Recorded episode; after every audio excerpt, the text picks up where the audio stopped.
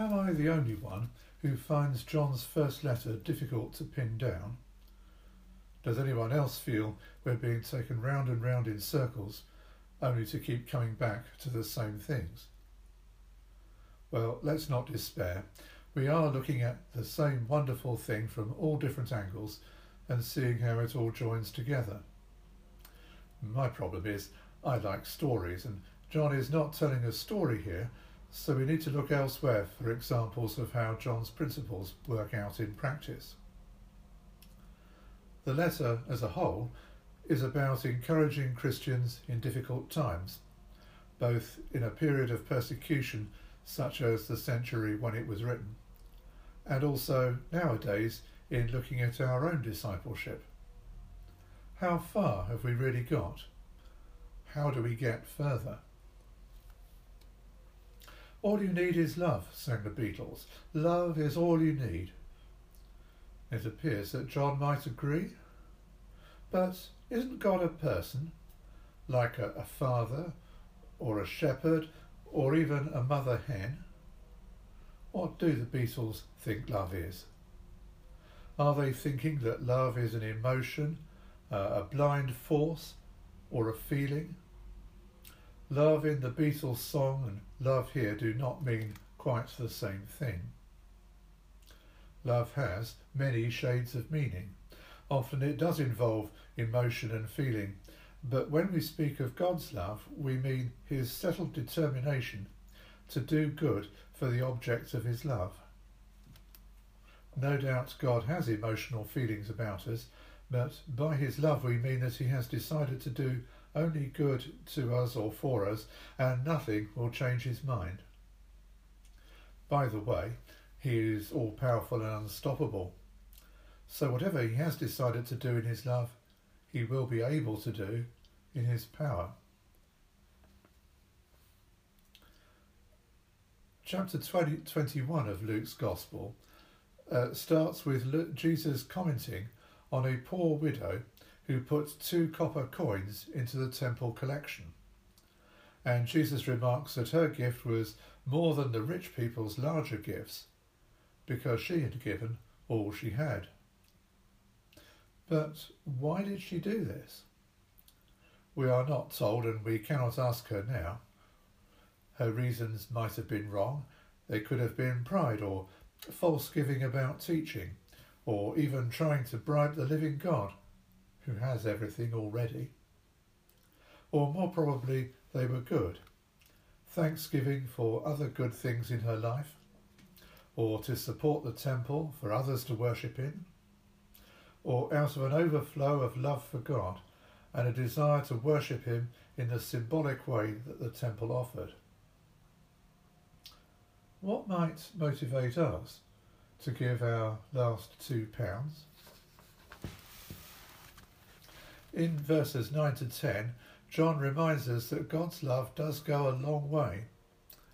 So determined was he to ensure our salvation that he sent his son Jesus into the world not just to be a teacher or a storyteller or even a miracle worker, although he was all of those, but to be an atoning sacrifice for our sins.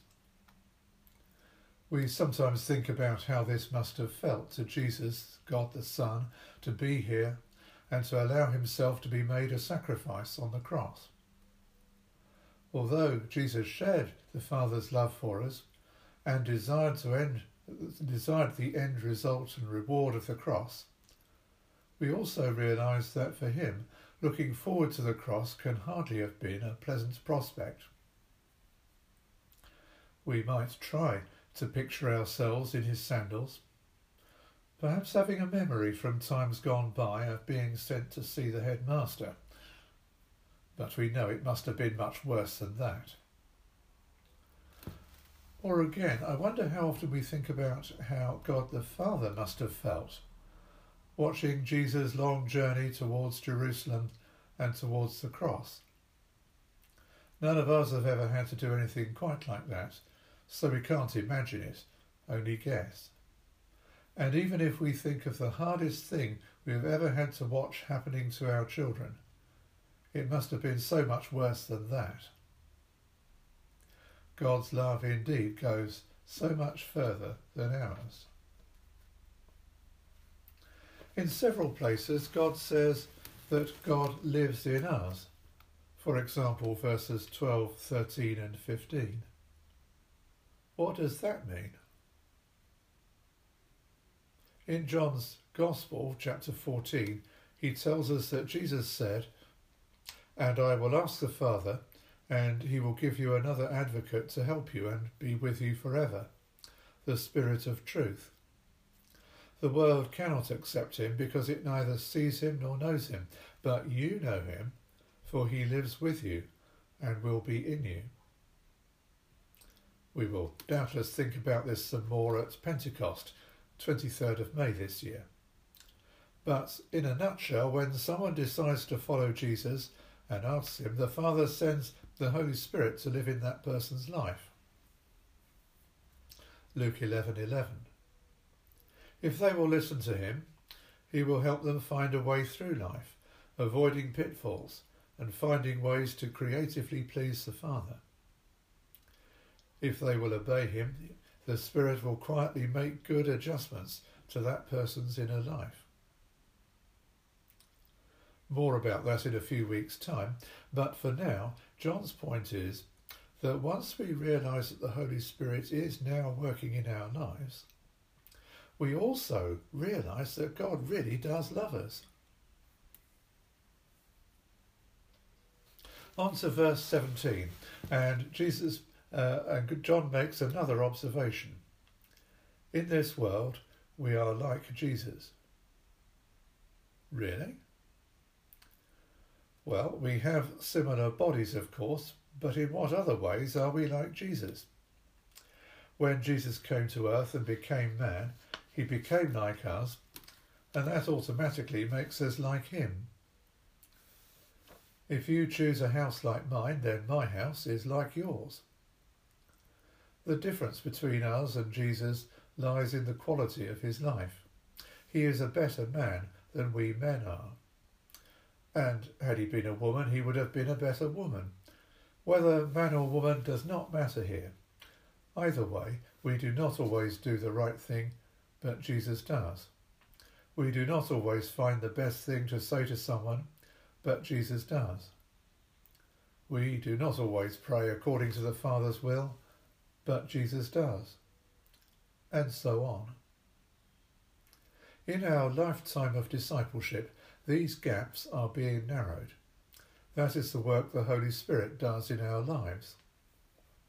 Little by little, or sometimes in a rush, He motivates us to love like God loves, and enables us to love with the love of God.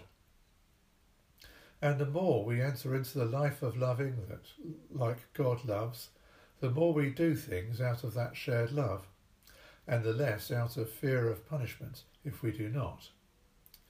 And the more we experience the life of loving like God loves, the more we realise that we really are not going to be punished for what we have done in the past.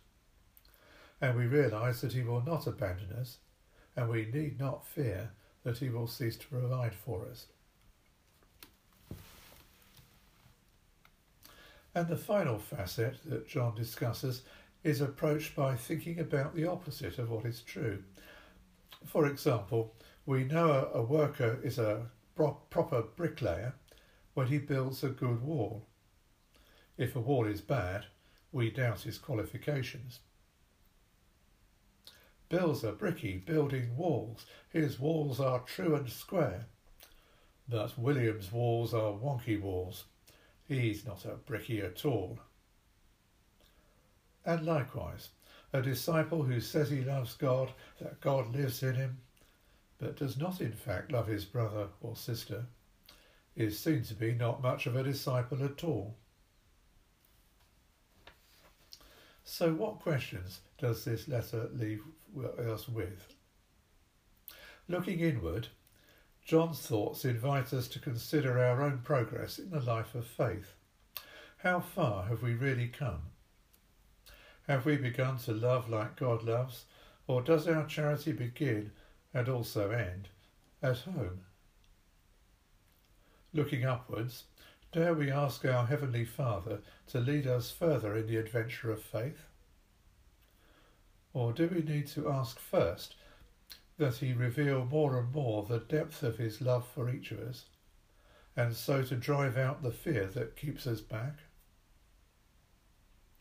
Looking outwards, are we sure enough of God's love for us to risk loving other people we don't know well? Perhaps people who seem undeserving of help, or who even are undeserving of help. To love them first, as He first loved us.